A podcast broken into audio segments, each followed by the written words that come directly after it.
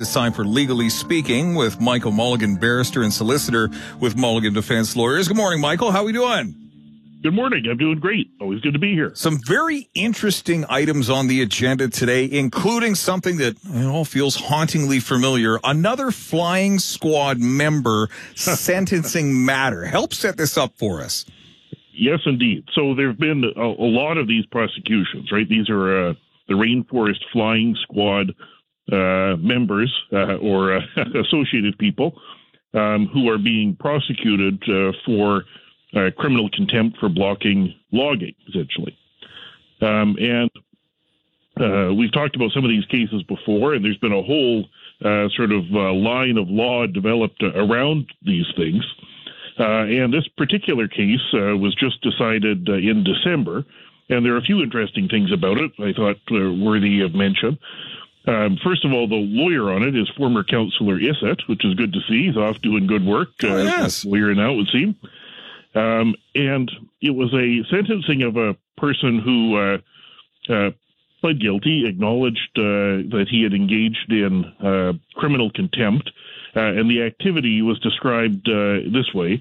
He said his arm was chained inside a hole in a log, and approximately 20 large nails were hammered into the wood around the hole to make it more difficult to cut through. And the person in the log uh, were positioned on the road where there was a rock face on one side and a steep drop on the other, effectively blocking traffic, uh, contrary to a uh, order uh, from uh, Justice uh, Verhoeven that they not be doing that.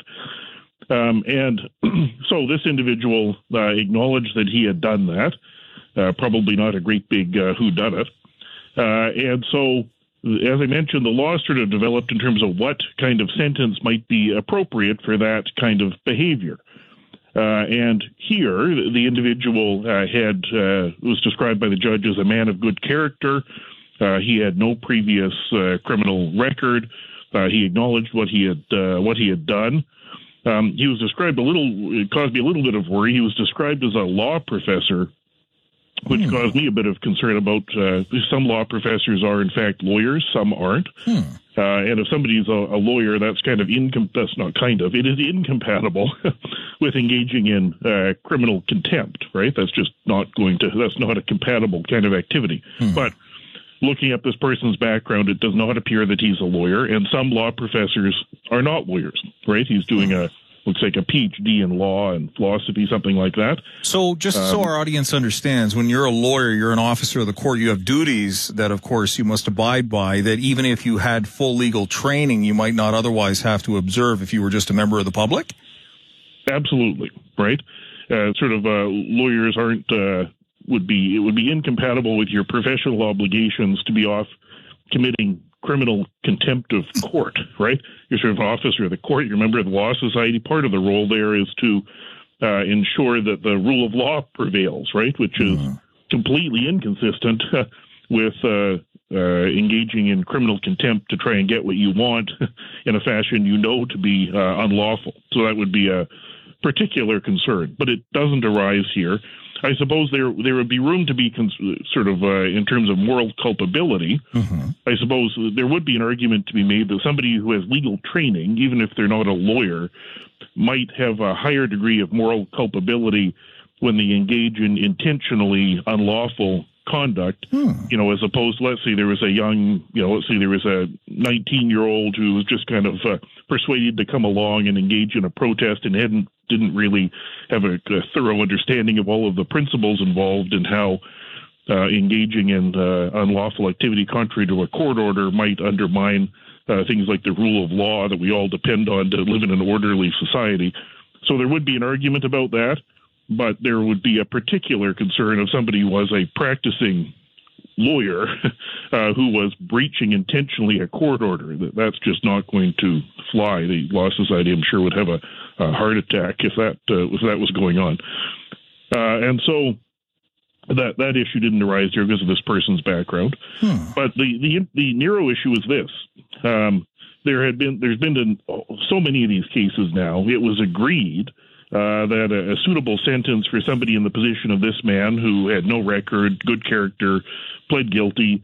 Um, the tariff for that uh, appears to be a period of probation uh, along with 100 hours of community work service. That appears to be the tariff. Um, and so it was agreed uh, that that would ordinarily be the appropriate sentence for this man. But the interesting fact pattern here was that the man had uh, $1,605, must have kept his receipts, of camping gear hmm. uh, in his possession at the time that he was arrested. Uh, and he said that he had left the camping gear in a ditch, uh, anticipating his arrest. But somehow, and it's unexplained, the camping gear wound up on the road. Uh, and so after he was arrested, I guess they cleared the log and the camping gear was repeatedly run over by a road grader, described by the judge. Sorry, I just had something in my throat there. My apologies. I guess once they hauled the log away, they, there must have been some effort to smooth the road out so the logging could continue, and it repeatedly ran over the, the camping gear. Oh, dear. And so there's a Supreme Court of Canada case, um, Suter, from a few years ago, that says that judges are permitted to take into account collateral consequences that hmm. might flow from um, somebody being uh, charged, for example. Hmm. Now, not all collateral consequences are going to uh, have an impact in terms of what sentence might be appropriate, and there isn't some rigid formula for it. And the court has also said that some consequences just flow so naturally from the fact of being charged, they're not going to have much of a a uh, mitigating uh, factor. Like if somebody said, "Well, it was really traumatic to have handcuffs put on me and be put in a police car," you'd say, "Well, that just kind of flows with being arrested for something, right?" That's not going to always be a mitigating uh, factor. But the judge did say, "Look, uh, when somebody's being arrested, you, you don't have an expectation that your property is going to be run over by a road grader."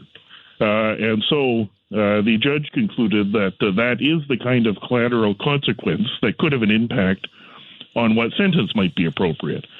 Uh, and so the judge decided that rather than the 100 hours of community work service that might otherwise be appropriate in this, this fact pattern, that that should be reduced to 70 hours of community work service, uh, along with a period of probation, uh, to take into account the loss of the $1,605 in camping gear. Uh, I haven't done the math on the uh, value per hour of the camping gear loss, but um, it's a notable case because it's an example of uh, how that kind of collateral consequence uh, can have an impact on what the appropriate sentence would be. Uh, so there we have it. Looks like uh, former Councillor Isitt's doing uh, good legal work, uh, and the judge accepted the submission about the impact of the camping gear, and the net result is he'll have to do a few less community work service hours. Uh, also of interest, the judge uh, noted uh, that he looked forward to reading some of the research work that this uh, uh, professor had been working on. So, sounds like somebody who's otherwise of good character who uh, made the decision that he should go and commit criminal contempt in order to try to, I guess, get what he wanted in terms of the outcome here. So that's the latest from the Rainforest Flying Squad. and I must say, when I talk about the Rainforest Flying Squad, I've got young kids. There's a trampoline place in town with a similar name. Flying Squirrel, yeah. No connection. Flying Squirrel nothing to do with the Rainforest Flying Squad. They are completely separate. There are no trampolines involved uh, in, in, this particular case. Oh, yeah. I wouldn't want to give anybody any ideas, though. But this is a really fascinating case. So essentially, it was $1,605 of camping gear somehow got repeatedly run over by a road grader. 30 hours of community service effectively reduced if we accept the 100 hours as our starting point. That's 53 dollars and fifty three cents each hour. So that's not bad. That's, a, that's not bad. That's uh, 50, that's not bad for the the camping gear. And I must say, uh, I was impressed with the one thousand six hundred and five dollars. Somebody kept careful receipts. well, I who knows? Maybe it was crowdfunded. I'm not sure, but if that was the case, that would actually explain quite a bit. So, um, you know, it's it's it's very fascinating to look at this. You know, the sort of inexhaustible resourcefulness on every single part of every single issue is something that feels hauntingly familiar. I can't quite place it though. Um, what's next on our agenda? Uh, next on the agenda is a is a issue that uh, deals with. Um, the current thing which is going on, which is the sending out of property assessments, right? Uh, anyone who owns property has likely received one this week, or if they haven't, they'll be getting one soon. Uh, and the, the, impact of those property assessments is really uh, used in determining how much your municipal taxes are going to be. And the way that works is that municipalities are able to set what are called mill rates, uh, which are uh, an amount, a number of dollars per, I think it's usually expressed in thousands of dollars of property value. Um, and that would determine how much property taxes you would owe. And so what would happen is the municipality would figure out, okay, this is going to be our budget for the year, and then they would translate that into these mill rates to determine how much taxes everyone would have to pay to come up to the level of whatever revenue it is they've decided they need for their budget. Uh, and when they do that, they're able to set actually different mill rates for different types of property, which is an interesting thing in and of itself. Like, for example, they can set one mill rate for residential property and a completely different rate for business property, for example, of the same value. And so in Victoria, for example, the business rate is something like triple uh, the rate of what the same value of property owned for residential purposes would be. And it's not hard to imagine why that is, uh, because businesses don't vote, right? And so it's much more politically palatable to say we'll have a high mill rate for business property and a rate that's like a third of that uh, for residential property, because again, some people vote and businesses don't get to vote. So that's the explanation for that. The other interesting thing about that system is that there are a number of types of property which are exempt from paying property tax at all. Uh, and there are some where a municipality can decide whether to grant an exemption, but there are other categories of property, and this is all from the community charter yeah. uh, in section 220 of it, which are referred to as statutory exemptions, types of property where a municipality cannot levy any property tax. Um, and the effect of that, of course, is that if they can't tax property X, the taxes for all the other properties have to be higher to achieve whatever amount of money it is they've determined that they need. And the list of exemptions, some of them make, I think, pretty good sense. Uh, for example, there's an exemption for property owned by the provincial government. So the city of Victoria couldn't raise all of its revenue by taxing the legislature at some enormous rate or something, right? Yes. Other statutory exemptions include things like uh, land used uh, as a like a, a grave graveyard, right? That makes sense. Pretty hard to extract money uh, from the residents. And, and, then there's various other exemptions. One of the exemptions, uh, a couple of exemptions here that have been controversial. Um, one is that there's an exemption for private schools um, land. That's been that was an issue in Oak Bay a few years ago. Hmm. But there's another exemption here, which I think uh, listeners should think carefully about whether it's an appropriate one uh, to still have in 2023. Uh, and that's ex- a mandatory exemption under Section 220 Sub H. And what that does is it exempts from any municipal taxation uh, essentially things like churches and synagogues and any other uh, buildings and associated land used for worship. Uh, and it includes land owned by religious organizations or leased by religious organizations or on their behalf by somebody like a trustee. And the effect of that is that any of these properties held by these by religious organizations are not paying tax, municipal tax. Mm-hmm. And it means that everyone else's tax rate is higher. And the reason people should think carefully about whether that's appropriate, and there may be a, a legal issue about that, uh, is in Canada we enjoy freedom of religion. Uh, and that has been interpreted to include uh, both a freedom to practice religion, but a, also a freedom not to be subject to religious requirements, right? And here, effectively what's happening is it's requiring everyone who's not a member of a church or religious organization to subsidize them because they don't pay municipal taxes. Um, and the, there's an early Supreme Court of Canada case which dealt with um, uh, that issue of freedom of religion called Big M Drug Mart, right? It's one of the early classic uh, uh, cases involving freedom of religion and what that means from a constitutional perspective. And that case involved an assessment of what's called the Lord's Day Act, which required businesses to all be closed on Sunday. Hmm. Uh, and so that was challenged to say, well, hold on, uh, you know, that's not appropriate. Uh, the Big M drum, Drug Mart was getting fined for opening on Sunday. Uh, and the argument was, hey, this is just sort of a, a state effort to uh, sort of uh, support religions that might have services on Sunday, which is, of course, a subset of them. Interesting. Um, and the Supreme Court of Canada found that that was unconstitutional, impermissible, and was struck down. And that's why businesses can be open on Sunday without getting fined. Hmm. Uh, and so, with that background, I would just uh, urge listeners to think carefully about whether it's appropriate that we have a mandatory statutory exemption for property owned by religious uh, organizations when the effect of that um, is that you're going to pay higher taxes in order to subsidize them. And just like somebody who might say, look, I, I don't want to have to take the day off on Sunday, I wish to open my store, right? The person who says, look, you know, uh, I don't really want to provide a subsidy to religious organization X, Y, or any of them. Uh, but uh, because of how that's set up and because of Section 220 of uh, of that act, uh, that's what's happening. And so you should think about that uh, when you get your property tax assessment and later your tax bill. Uh, one of the reasons why your tax bill is higher than what it would otherwise be is that we've granted these exemptions from paying tax, including that one, which, to my mind, when you look at it, stands out as something quite distinct from something like provincially owned property or a hospital or a graveyard. Um, and uh, effectively, what you are being required to do, whether you like it or not, if you own property in a municipality, uh, is subsidize uh, the uh, religious uh, organizations that are operating there.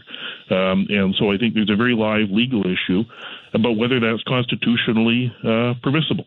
Hmm. So that's it under the community charter and uh, mill rates and property taxes. All right, let's take a quick break. Legally speaking with Michael Mulligan, barrister and solicitor with Mulligan Defense Lawyers, continues right after this. Back on the air at CFAX 1070, legally speaking with Michael Mulligan, barrister and solicitor with Mulligan Defense Lawyers. Michael, one more story on our agenda for this week. The BC Court of Appeal reducing a sentence. Help us understand this. Yes, indeed. Uh, this case is an interesting one, and it may have some impact on sentencing generally in the province for Indigenous people. And the case involves essentially the Court of Appeal interpreting a provision of the Criminal Code 718.2e which says that a judge, when sentencing, should look for all available sanctions other than imprisonment that are reasonable uh, and consistent with harm done and so far, forth. And then says this with particular attention to the circumstances of Aboriginal offenders. And that is in the criminal code in response to the massive overrepresentation of indigenous people in prison, right? The percentage of people in prison we've talked about previously who are indigenous is completely out of proportion to the percentage of the public who are indigenous. Now, the Supreme Court of Canada a few years ago gave some meaning to that section I just referred to, and there's a case called Gladue yes. that talks about that and has led to this concept of Gladue reports being routinely ordered which provides uh, judges with information about somebody's indigenous background uh, and those uh, the impact that might have had on the person and how it wound up how they wound up committing an offense. Now, it becomes challenging when a judge is sentencing somebody for a very serious offense, right? So how the, that those principles are to be applied. And this case involved a, a man who was uh, convicted of aggravated assault and it was a very serious stabbing. He stabbed a victim twice in an unprovoked fashion, puncturing his lung, lacerating his liver, and he would have died but for surgery. And the man in question had a uh, really unenviable background, including 33 prior convictions, six robbery offenses, four offenses of threatening, weapons offenses, numerous breaches, a terrible background. Um, and the uh, he was Métis. His mom was Métis and there was a Gladue report prepared.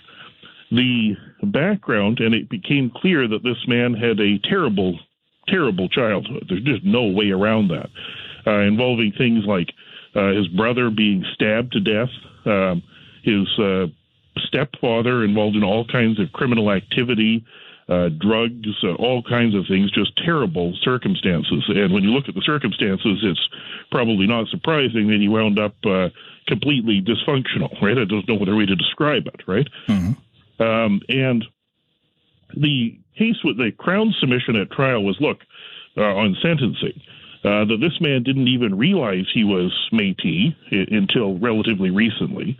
Uh, and the stepfather, which was the source of this terrible childhood that this man endured, is uh, not Indigenous. And the Crown submission was well, look, there should be really little consideration given to the fact that this man is Métis, uh, given that his terrible upbringing was a function of his non-indigenous stepfather, Uh, and he had very little connection to his Métis background at all. He didn't even realize he was Métis until recently. And the trial judge seemed to accept most of that and sentenced the man to a period of five years in prison. Um, the case then went to the Court of Appeal, uh, and the argument was no, that's just too narrow an interpretation of what that section means and what Gladue stands for. Uh, and the Court of Appeal decision, which was a unanimous uh, decision of three justices, it was actually written by um, a justice who's himself Indigenous, uh, and so may have some uh, insight, uh, personal insight into these matters. Um, the judge conclude the uh, justices in the Court of Appeal concluded that the approach taken by the trial judge was an overly narrow one, and looked at, for example, the outcomes and circumstances of uh, Indigenous women uh, and how those have been influenced by the Canada. The, the, court speaks about it as Canada's colonial history of assimilation and how that played a, a role ultimately in this man winding up in the courthouse, and found that um, even though the dysfunctional household, uh, which involved childhood abuse, anger, verbal abuse, emotional abuse, criminal activity, terrible, terrible circumstances. Yes. Um, even though those were caused by uh, this uh, stepfather who was um, not indigenous, uh, the court found that a broader interpretation is required. And the reason, uh, one of the reasons why uh, this man's mother wound up in that circumstance uh, would have been as a result of that background, right? And as a, a function of um, the circumstances that many Indigenous women find themselves uh, in, very unfortunately. Yes. Um, and so found that because of that, even though the background was caused by the stepfather, um, found that this man had a, the court's language was significantly reduced level of moral blameworthiness when you look at it in a broader way of how is it that this man wound up in this horrifically abusive childhood and then came out of it clearly as a broken person who's committing crimes and stabbing people and doing all kinds of other things, uh, and found that because of that reduced level of moral blameworthiness, which could be connected to uh, his uh, mother's background, uh, it was appropriate to reduce the sentence from five years to four years. Uh, and so that's the outcome in the Court of Appeal. And that outcome with respect to him is that narrow five years to four years. But more broadly speaking, this is going to be some direction to trial judges in terms of how are you to assess things when you have somebody coming before you who is indigenous, uh, but it's hard to connect that directly with, well, how did that lead to this behavior? And the Court of Appeal has said, no, there should be a broader approach taken to that. And so that was the outcome here. And it's likely to have an outcome in cases in the future in BC. And as I said, the hard cases are ones like this, where you're trying to do everything you can to not, you know, have one more Indigenous person in prison but a judge is faced with sentencing somebody for a very serious offense. And those are the tough cases, and that's uh, that's the latest from the Court of Appeal. Michael Mulligan with Mulligan Defense Lawyers, legally speaking, during the second half of our second hour every Thursday on CFAX. Thanks so much. Always a pleasure. Have a great day. All right. You too. Take care.